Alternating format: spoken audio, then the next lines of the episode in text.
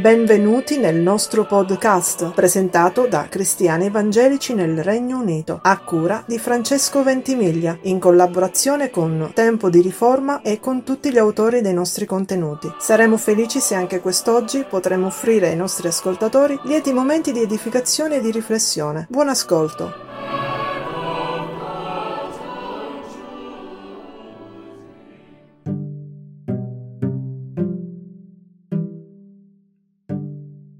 Vogliamo presentarvi i salmi cantati in lingua italiana, un'iniziativa creata dal gruppo di Sentieri Antichi Valdesi per incoraggiare i cristiani di ogni estrazione a riscoprire l'antica e incontaminata pratica del canto dei salmi, così come trovati nella Bibbia, durante le liturgie e i culti di adorazione al Signore. Potete trovare i salmi cantati e prodotti finora nel sito www.tempodiriforma.it. Signor, Signor, perché lasciato mai? Perché lontana mia salvezza stai?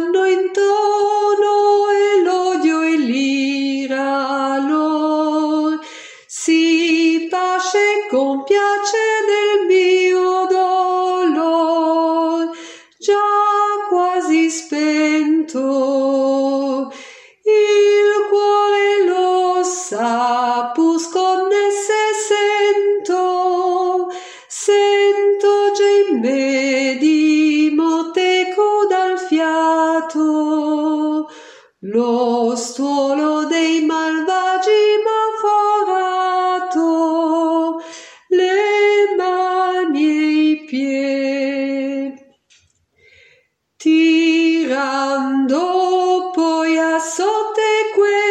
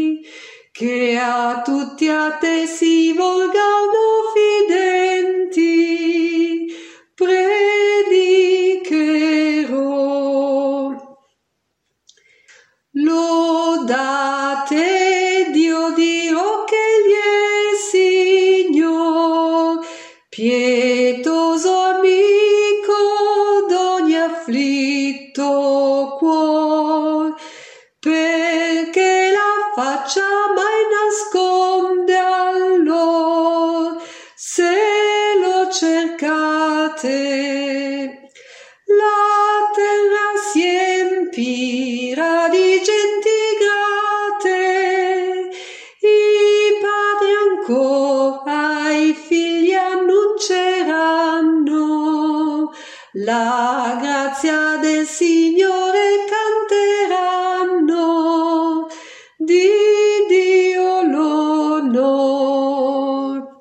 La confessione di fede di Westminster fu pubblicata per la prima volta nel 1646 ed era il prodotto di un'assemblea dei più pii ed eruditi teologi riformati dell'Inghilterra e della Scozia del XVII secolo. Insieme agli altri canoni di Westminster, questa confessione rappresenta la più completa ed insuperata sistematizzazione della fede evangelica riformata classica mai prodotta ed un punto di riferimento permanente della dottrina biblica. Quando questa confessione venne presentata all'Assemblea generale della Chiesa di Scozia, fu dichiarato su matura deliberazione che essa era fondata sulla parola di Dio e giudicata sommamente ortodossa. Venne riconosciuto con gratitudine a Dio il merito che una tale eccellente confessione fosse formulata e concordata in entrambi i regni. Cristo il mediatore. È piaciuto a Dio, secondo il suo proponimento eterno, eleggere ed ordinare il Signore Gesù, il suo unigenito figlio, ad essere mediatore fra Dio e l'uomo, profeta, sacerdote e re, capo e salvatore della sua Chiesa, erede di tutte le cose e giudice di tutto il mondo. Fin dall'eternità egli ha dato al Signore Gesù una progenie, la quale, nella dispensazione del tempo, doveva essere da lui redenta, chiamata, giustificata, santificata e glorificata. Il figliuolo di Dio, la seconda persona della Trinità, è il vero ed eterno Dio, lo splendore della gloria del Padre, della stessa sostanza ed uguale a Lui. Giunta la pienezza dei tempi, ha assunto la natura umana, con tutte le qualità essenziali e le sue infermità comuni ad eccezione del peccato fu concepito dallo Spirito Santo nel seno della Vergine Maria, della sua sostanza. Così due intere, perfette e distinte nature, quella divina e quella umana, furono inseparabilmente unite in una sola persona, senza tuttavia trasformarsi, senza confondersi e senza sovrapporsi. Tale persona è il Signore Gesù Cristo, vero Dio e vero uomo, ma pur tuttavia un solo Cristo, l'unico mediatore fra Dio e l'uomo. Nel principio era la parola, la parola era con Dio, e la parola era Dio, e la parola è diventata carne ed ha abitato per un tempo fra noi piena di grazia e di verità. E noi abbiamo contemplato la sua gloria, gloria come di unigenito dal Padre. Sappiamo pure che il Figlio di Dio è venuto e ci ha dato intelligenza per conoscere colui che è il vero, e noi siamo in colui che è il vero, cioè nel suo Figlio Gesù Cristo. Egli è il vero Dio e la vita eterna ma spogliò se stesso, prendendo forma di servo, divenendo simile agli uomini. Ma quando giunse la pienezza del tempo, Dio mandò suo figlio, nato da donna, nato sotto la legge. Poiché dunque i figli hanno in comune sangue e carne, egli pure vi ha similmente partecipato per distruggere con la sua morte colui che aveva il potere sulla morte, cioè il diavolo. Infatti, egli non viene in aiuto ad angeli, ma viene in aiuto alla discendenza di Abramo. Perciò egli doveva diventare simile ai suoi fratelli in ogni cosa, per essere un misericordioso e fedele sommo sacerdote nelle cose che riguardano Dio, per compiere l'espiazione dei peccati del popolo. Infatti noi non abbiamo un sommo sacerdote che non possa simpatizzare con noi nelle nostre debolezze, poiché egli è stato tentato come noi in ogni cosa, senza commettere peccato. A una vergine fidanzata a un uomo chiamato Giuseppe, della casa di Davide, e il nome della vergine era Maria. Ecco, tu concepirai e partorirai un figlio e gli porrai nome Gesù. L'angelo le rispose, lo Spirito Santo verrà su di te e la potenza dell'Altissimo ti coprirà dell'ombra sua. Perciò anche colui che nascerà sarà chiamato Santo, figlio di Dio. Ma quando giunse la pienezza del tempo, Dio mandò suo figlio, nato da donna, nato sotto la legge. L'angelo le rispose, lo Spirito Santo verrà su di te e la potenza dell'Altissimo ti coprirà dell'ombra sua, perciò anche colui che nascerà sarà chiamato santo, figlio di Dio, perché in lui abita corporalmente tutta la pienezza della deità, ai quali appartengono i padri, e dai quali proviene, secondo la carne, il Cristo, che è sopra tutte le cose Dio, benedetto in eterno. Amen. Anche Cristo, ha sofferto una volta per i peccati, lui giusto per gli ingiusti, per condurci a Dio. Fu messo a morte quanto alla carne, ma reso vivente quanto allo spirito. Senza dubbio grande è il mistero della pietà. Colui che è stato manifestato in carne è stato giustificato nello spirito, è apparso agli angeli, è stato predicato tra le nazioni, è stato creduto nel mondo, è stato elevato in gloria. Il Signore Gesù, con la sua natura umana, unita a quella divina, fu santificato ed unto di Spirito Santo, oltre misura, avendo in se stesso tutti i tesori della sapienza e della conoscenza. Piacque al Padre di far abitare in lui tutta la pienezza, affinché essendo santo, innocente ed immacolato e pieno di grazia e di verità, potesse essere appieno fornito per esercitare l'ufficio di mediatore e di garante. Non assunse questa posizione e questo compito di per sé, ma fu chiamato ad assumerli dal Padre, che gli ha dato ogni podestà ed ogni autorità di giudicare e gli ha comandato di esercitare questi diritti. Il Signore Gesù accettò di assumersi molto volentieri questo compito. Per adempierlo fu reso soggetto alla legge, che osservò perfettamente, sopportò direttamente nella sua anima i tormenti più duri, nel suo corpo le sofferenze più dolorose, fu crocifisso e morì fu sepolto e rimase sotto il potere della morte senza però conoscere la corruzione. Il terzo giorno risorse dai morti, con lo stesso corpo con il quale aveva sofferto. Con esso egli pure ascese al cielo ed ora siede alla destra del Padre suo e di là fa intercessione. Ritornerà alla fine del mondo per giudicare uomini ed angeli il Signore Gesù, con la sua perfetta ubbidienza e il sacrificio di se stesso, offerto una volta per sempre a Dio mediante lo Spirito Eterno, ha soddisfatto completamente la giustizia di suo Padre, ha ottenuto non solo la riconciliazione, ma ha acquistato un'eredità eterna nel regno dei cieli per tutti quelli che il Padre gli ha dato. Sebbene l'opera della redenzione non venne realizzata di fatto da Cristo se non dopo la sua incarnazione, tuttavia la virtù,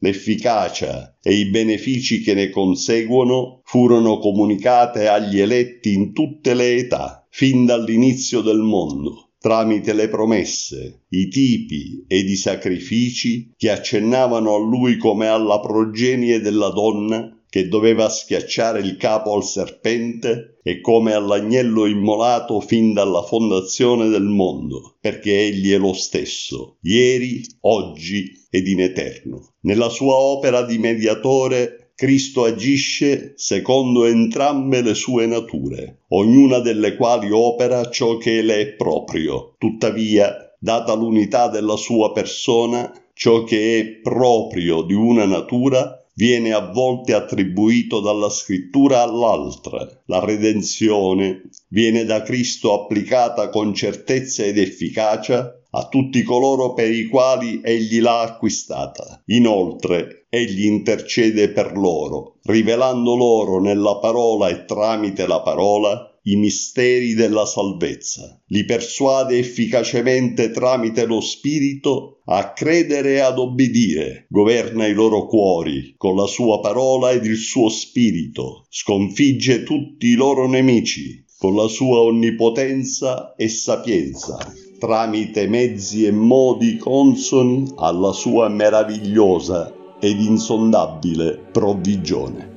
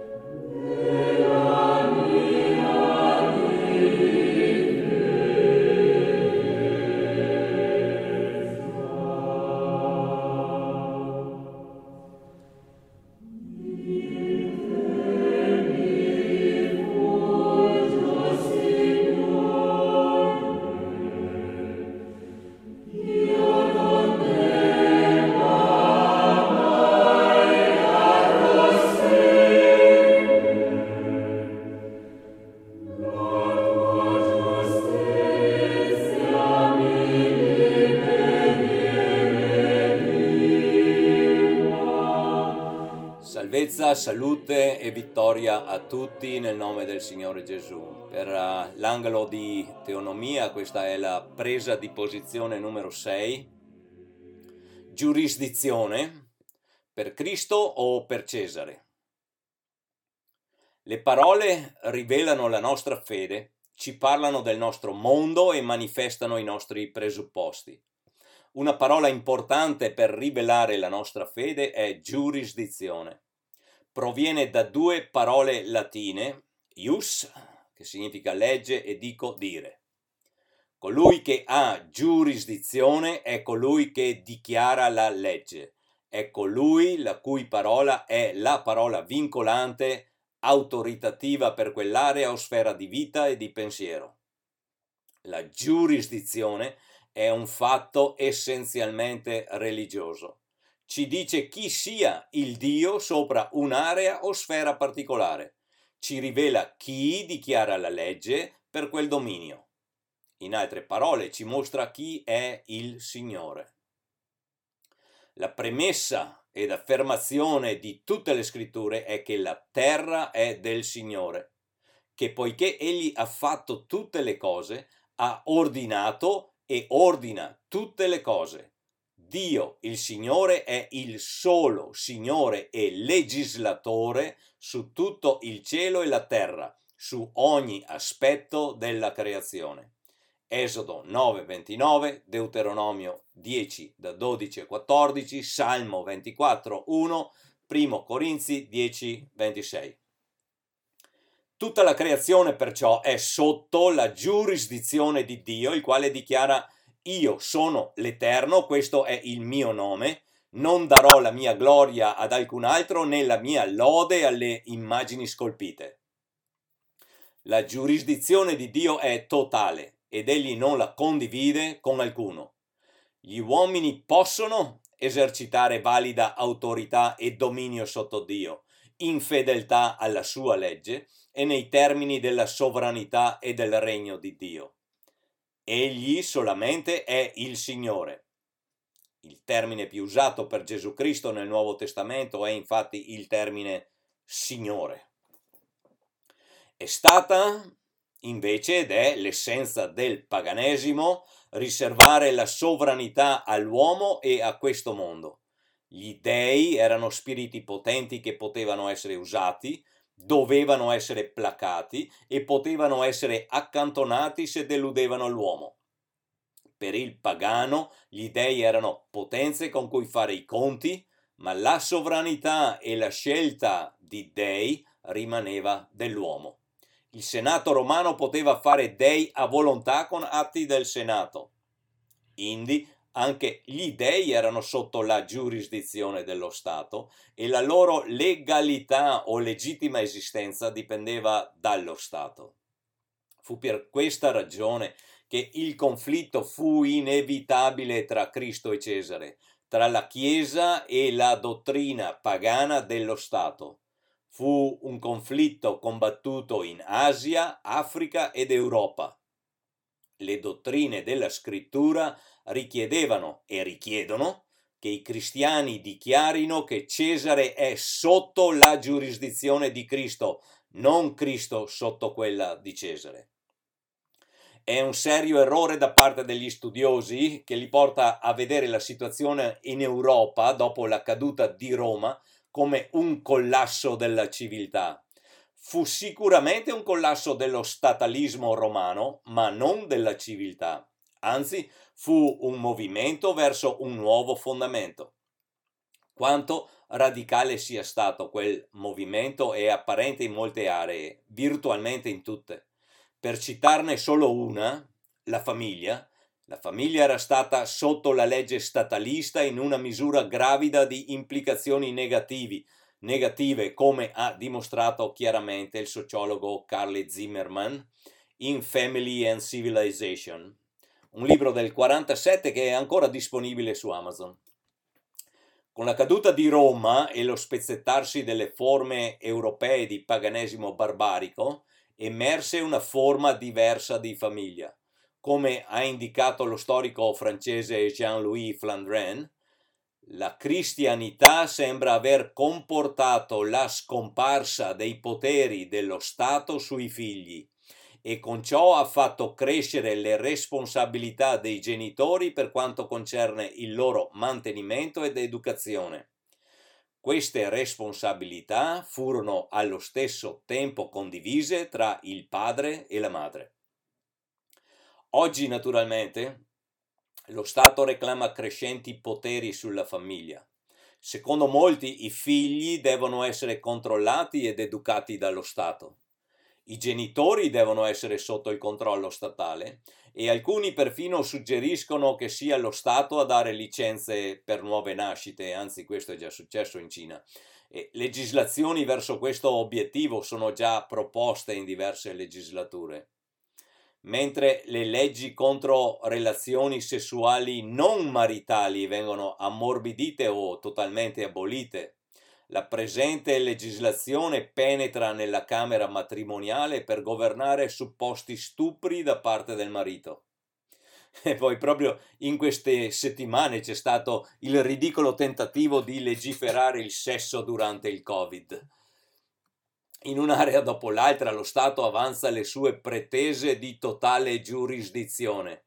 Lo Stato legifera gli standard dell'istruzione dei figli, la distanza e l'uso della mascherina a scuola e altrove, la salute dei cittadini con vaccini obbligatori, con la tassazione di alimenti e bevande che considera non salutari, mi indebita senza il mio consenso, scoraggia l'uso del contante e lavora per eliminarlo, punisce il risparmio con interesse negativo a fronte di una cospicua inflazione reale, tassa la successione decapitalizzando la famiglia, obbliga a richiedere il permesso e ottenere licenza per fare cose che appartengono alle libertà naturali della persona, quali andare a caccia o a pesca o tagliare un albero nel proprio bosco e circolare in auto per la strada. L'elenco potrebbe essere senza fine e anziché esserne turbati, molti cristiani sembrano felici di cantare Oh Stato, Dio mio, molte sono le meraviglie che hai fatto e nessuno può enumerare le cose che hai ideato per noi. Se dovessi proclamarle e raccontarle sarebbero troppe per elencarle. Già, sono troppe per elencarle. Chiaramente lo Stato manifesta sempre più il fatto che la sua fede fondamentale è che non esistono limiti alla sua giurisdizione se non quelli che si impone da sé. L'autodisciplina personale nel frattempo cala e cala sempre di più, mentre lo Stato cresce, cresce sempre più totale o totalitario nella giurisdizione che reclama per sé. Nella rete, anzi direi nella cruda realtà della nostra vita, ci sono molti terrificanti esempi di questa giurisdizione totalitaria di come l'Agenzia delle Entrate e più recentemente l'Istituto Superiore della Sanità e molti altri istituti statali possano regolare la nostra vita. Poiché tutti cielo e terra sono creazione di Dio e perché l'uomo è creato ad immagine di Dio, Dio è il grande e ineludibile fatto dell'universo. La conoscenza di Dio è conoscenza a cui non si può sfuggire. Quando gli uomini nella loro empietà o ingiustizia sopprimono o negano quella conoscenza, non possono evadere la necessità di Dio e perciò essi dichiarano o creano nuovi dii a loro propria immagine o nei termini della loro immaginazione. Romani 1, 18 25. Lungo i secoli, il più potente, il più mortale, il più assassino di questi nuovi falsi dii è stato lo Stato. Lo Stato, come falso Dio, reclama giurisdizione totale e dichiara se stesso sovrano o Dio.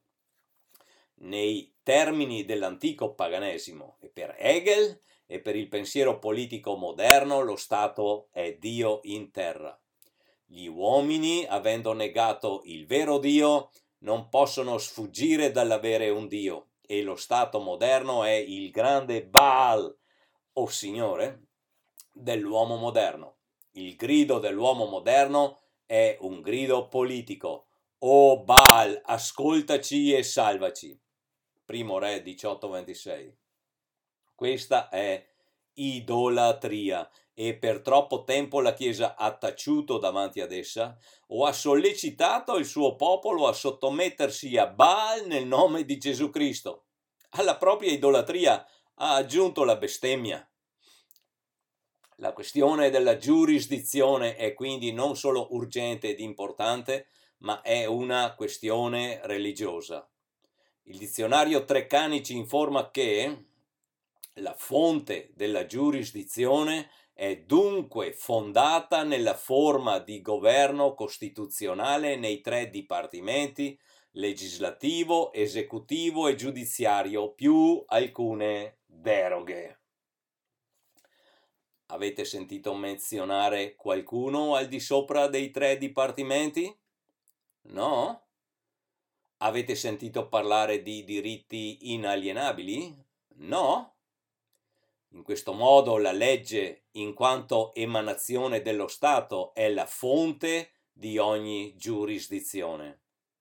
Da questa premessa, la morte di Dio è la conclusione logica e la negazione di tutte le richieste da parte dei cristiani di avere qualsiasi libertà dallo Stato nei termini della parola di Dio è una necessaria conseguenza. Lo Stato umanista esclude Dio da qualsiasi giurisdizione tutte le libertà permesse alla Chiesa, alla scuola e al cristiano stesso sono mercé della grazia sovrana dello Stato. Così lo Stato, con le sue agenzie, reclama il diritto di stabilire con le proprie regole e i propri dettami cosa costituisca una Chiesa valida o una scuola cristiana o perfino cosa costituisca una famiglia. Tale dichiarazione è un'asserzione di giurisdizione è un aspetto delle richieste totalitarie dello Stato moderno. In un'area dopo l'altra gli uomini attestano diritti o giurisdizione che sono umanistici. Gli abortisti reclamano che una donna ha diritti sovrani sul proprio corpo e sul proprio figlio non ancora nato. L'omosessuale reclama che, dove sia in questione la sua azione con un'altra persona consenziente, egli solo ha giurisdizione. In un'area dopo l'altra, l'uomo moderno, in disprezzo a Dio, rivendica una giurisdizione indipendente. Ne risulta anarchia morale ed impotenza insieme, con sempre più individui che esigono una giurisdizione morale in disprezzo della legge di Dio. La scena sociale diventa sempre più ingiusta, la famiglia declina, le professioni perdono la loro disciplina, le scuole non educano, le chiese confermano i peccatori nei loro peccati e gli uomini sono in guerra l'uno contro l'altro. Da questo caos lo Stato intasca un forte argomento per imporre una giurisdizione protettiva su uno spettacolo di legalità oppure di legalità arbitraria, ciascuno il proprio Dio, in qualità di Dio della società in carica. Ma le asserzioni dello Stato, a qualche sia giurisdizione separatamente da Dio, sono asserzioni illegittime e le sue leggi sono senza Dio, sono leggi illegittime. Come Agostino ha sottolineato nella città di Dio, senza fede nel Signore lo Stato diventa niente di più di una grande banda di rapinatori, una super mafia. Ma forse merita che io vi legga Agostino nel contesto di questa domanda. Secondo voi i nostri tempi somigliano più a quelli di Agostino o a quelli di Calvino? Viviamo cioè più in una società pagana o una cristiana? Perché la differenza tra i due autori è da vedersi nel contesto della cultura in cui vissero. Leggo da Città di Dio, libro 4, capitolo 4. Bandita la giustizia, che altro sono i regni se non grandi associazioni di delinquenti? Le bande di delinquenti non sono forse dei piccoli regni? non sono forse un'associazione di uomini comandati da un capo, legati da un patto sociale, che si dividono il bottino secondo una legge accettata da tutti? Se questa compagnia recluta nuovi malfattori, se occupa un paese, stabilisce proprie sedi, se si impadronisce di città e soggioga un popolo, prende il nome di regno, titolo che le viene conferito non perché sia diminuita la sua cupidigia, ma perché, perché a questa si aggiunge l'impunità.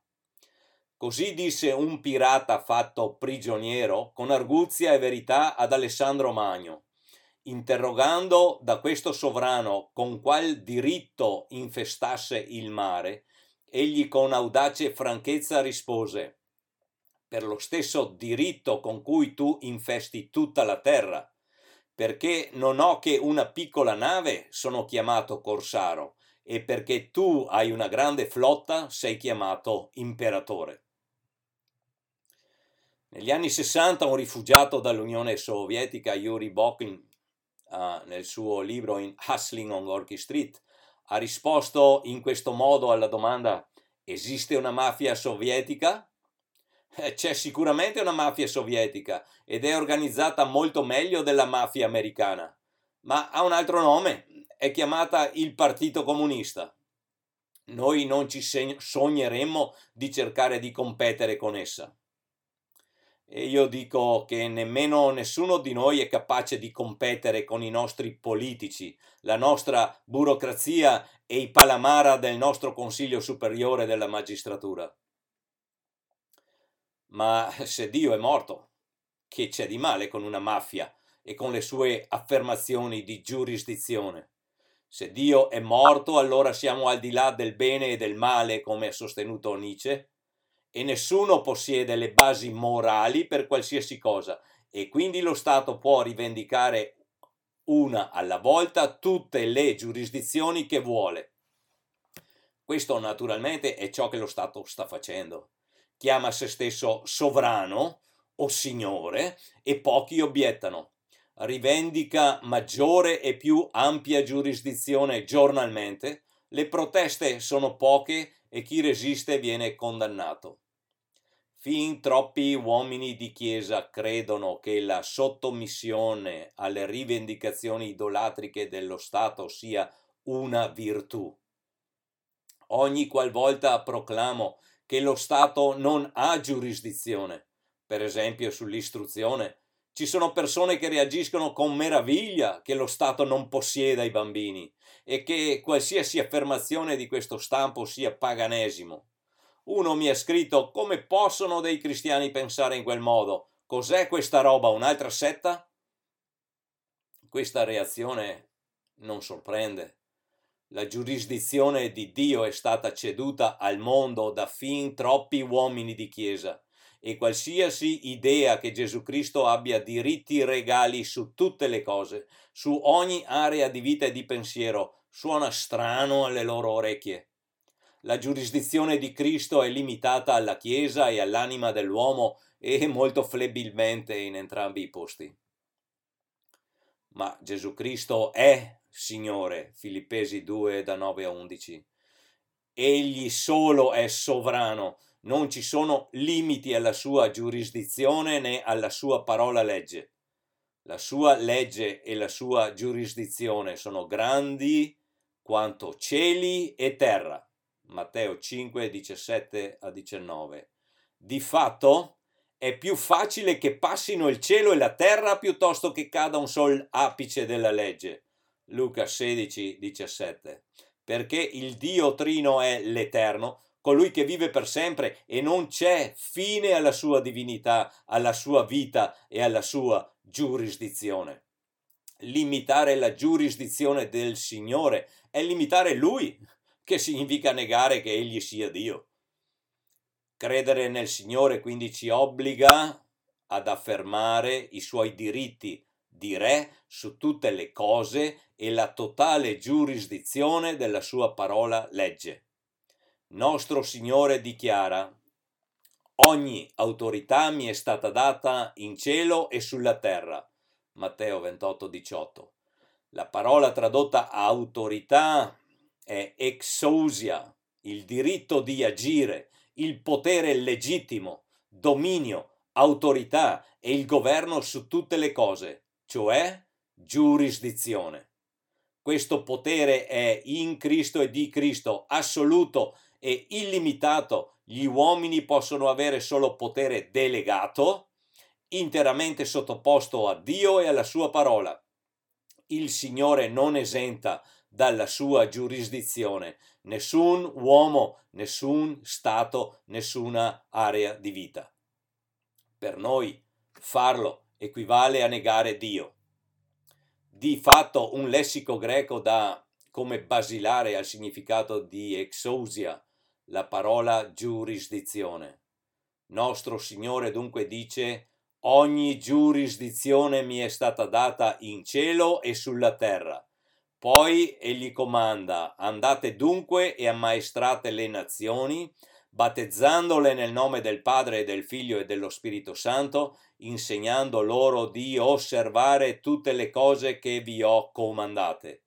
Or ecco io sono con voi tutti i giorni fino alla fine del mondo. Amen. Matteo 28, 19 e 20.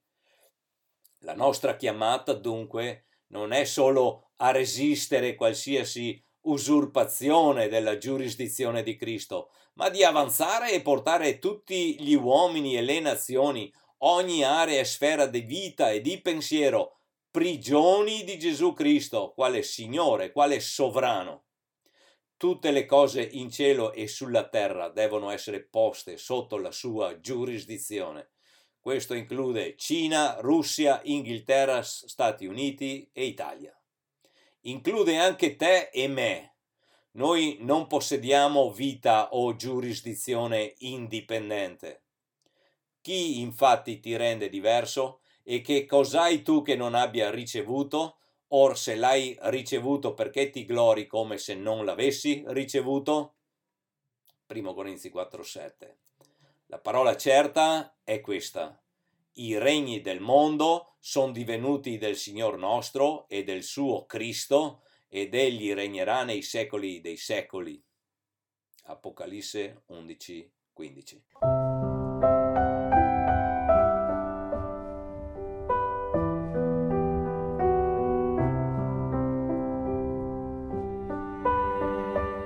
Vi ringraziamo per l'ascolto del nostro podcast, confidando nel vostro gradimento e sperando che la nostra trasmissione di oggi vi abbia recato un beneficio spirituale. Se avete domande, consigli, suggerimenti o critiche, scriveteci a questo indirizzo cristiani nel Regno Unito chiocciolagmail.com. Vi risponderemo volentieri. Vi diamo appuntamento alla prossima settimana con un'altra puntata di Istruire a viva voce. Che Dio sia con tutti voi e vi benedica.